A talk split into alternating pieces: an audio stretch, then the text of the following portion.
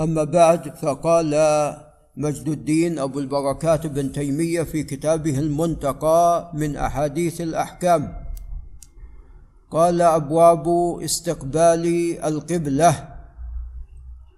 وتعلمون أن استقبال القبلة هذا فرض يجب على المصلي أن يتوجه إلى القبلة إلا لعذر أو لما استثني كما سوف يأتي.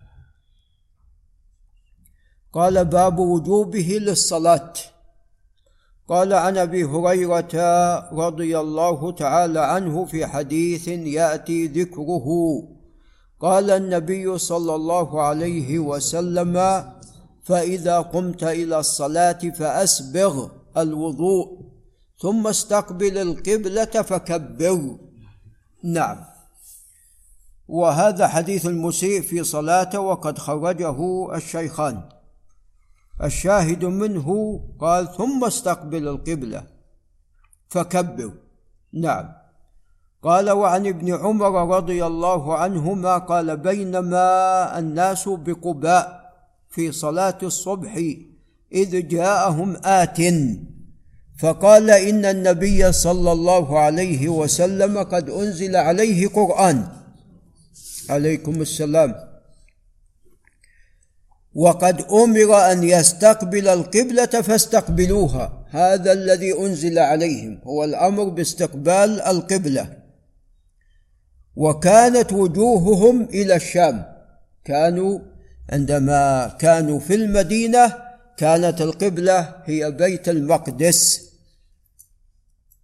قال الله عز وجل قد, قد نرى تقلب وجهك في السماء فلنولينك قبلة ترضاها. فول وجهك شطر المسجد الحرام.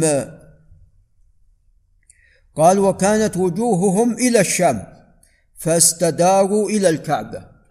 ما قطعوا صلاتهم ما قطعوا صلاتهم لأن ما ذهب من صلاتهم كانوا على قبلة صحيحة. ما يدرون بالذي آه، أنزل من القرآن بالأمر باستقبال الكعبة. فعندما جاءهم الخبر وهم في الصلاة استداروا وهذه الاستدارة كاملة لأن من كان في المدينة إذا توجه إلى بيت المقدس تكون الكعبة ماذا؟ خلفه. نعم تكون الكعبة خلفه.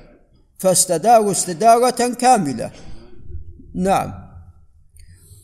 قال متفق عليه. قال وعن أنس رضي الله عنه أن الرسول صلى الله عليه وسلم كان يصلي نحو بيت المقدس. فنزلت قد نرى تقلب وجهك في السماء فلنولينك قبلة ترضاها فولي. وجهك شطر المسجد الحرام. شطر أي اتجاه. قال فمر رجل من بني سلمة وهم في ركوع في صلاة الفجر. وقد صلوا ركعة. فنادى ألا إن القبلة قد حولت؟ فمالوا كما هم نحو القبلة. رواه أحمد ومسلم وأبو داود. قال المصنف رحمه الله وهو حجة في قبول أخبار الآحاد لعل أبو البراء ينتبه لأن في الحقيقة هذا من أحسن كتب الأحكام. يعني من خلال تبويباته واختيار الأحاديث وألفاظ الأحاديث التي فيها أكثر من رواية يختار المناسب. فما يحتاج إلى كبير شرح. نعم من خلال تبويباته وتعليقاته أيضا. قال وهو حجة في قبول أخبار الآحاد لأن هذا شخص جالهم. مع أن كانوا يعلمون ويقطعون يقينا أن القبلة كانت إلى بيت المقدس. فعندما جاء هذا قال لنا انزل القرآن وكيت وكيت رأسا استداروا هذا طبعا إذا كان الراوي ثقة وهذا ثقة عندهم.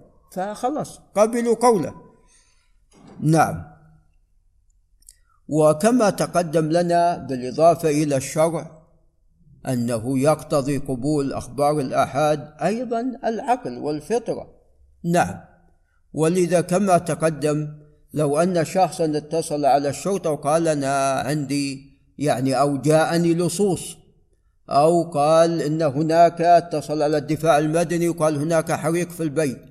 يقولون خل يشهد معك أربعة؟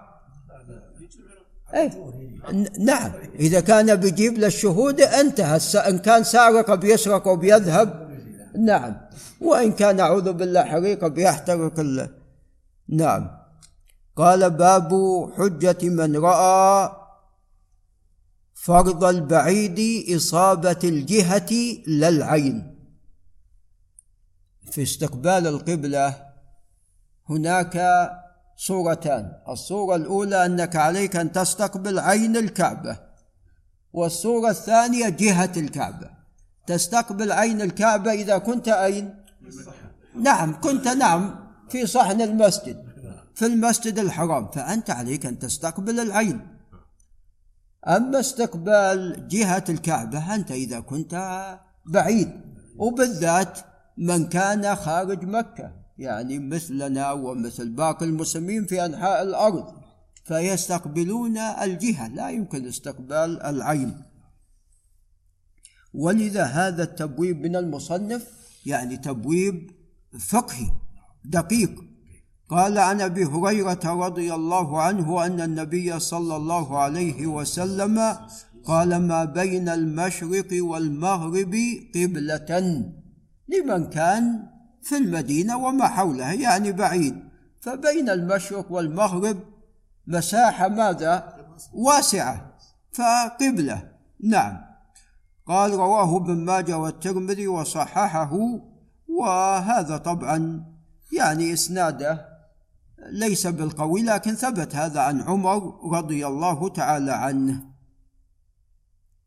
قال وقوله في حديث أبي أيوب ولكن شرقوا أو غربوا نعم. لمن كان كما تقدم في الشام عندما يشرق أو يغرب يكون قد بعد عن جهة عين أو جهة عفوا عن جهة القبلة فيقول يعضد ذلك نعم. إي نعم يعني يقويه. يعني القبلة لمن كان في الشام ما بين الشمال وماذا؟ والجنوب. نعم. له يقول شرقوا أو غربوا حتى لا تستقبلونها. أي إيه نعم. قال باب ترك القبلة لعذر الخوف. نعم. فهنا يعني الإنسان إذا كان معذورا فيترك استقبال القبلة. إن است... إذا كان العدو نعم. فإذا كان العدو تجاه إذا كان العدو عفوا إذا كان العدو بعكس القبلة إذا كان العدو باتجاه القبلة ولا بعكس القبلة؟ كان إذا كان العدو باتجاه القبلة فهم راح يستقبلون القبلة والعدو. أي راح القبلة هم راح يستقبلون إذا إذا كان العدو في قب في القبلة فهم راح يستقبلون القبلة والعدو. نعم. لكن إي هذا نعم. لكن إذا كان العدو بعكس القبلة فهم راح يستقبلون العدو. فبالتالي القبلة راح تكون ماذا؟ عكسهم. راح تكون القبلة عكسهم في هذه الحالة. فهم نعم فهم راح يستقبلون العدو. لعل ابو البراء يكون معنا أيضا. فهم راح يستقبلون العدو. إذا بيستقبلون القبلة بيجي العدو من خلفهم. نعم. يعني خلفهم القبلة إي إي نعم. هنا معذور الشخص. معذور. نعم. قال باب ترك القبلة لعذر الخوف. قال عن نافع عن ابن عمر رضي الله عنهما أنه كان إذا سئل عن صلاة الخوف وصفها ثم قال فإذا كان خوف هو أشد. من ذلك صلوا رجالا قياما على أقدامهم وركبانا مستقبل القبلة وغير مستقبليها. قال نافع فلا ارى ابن عمر ذكر ذلك إلا عن النبي صلى الله عليه وسلم رواه البخاري. وهذا أيضا يعني أصله في القرآن العظيم فإن خفتم فرجالا أو ركبانا. نعم ولعلنا نقف عند هنا. هذا وبالله تعالى التوفيق.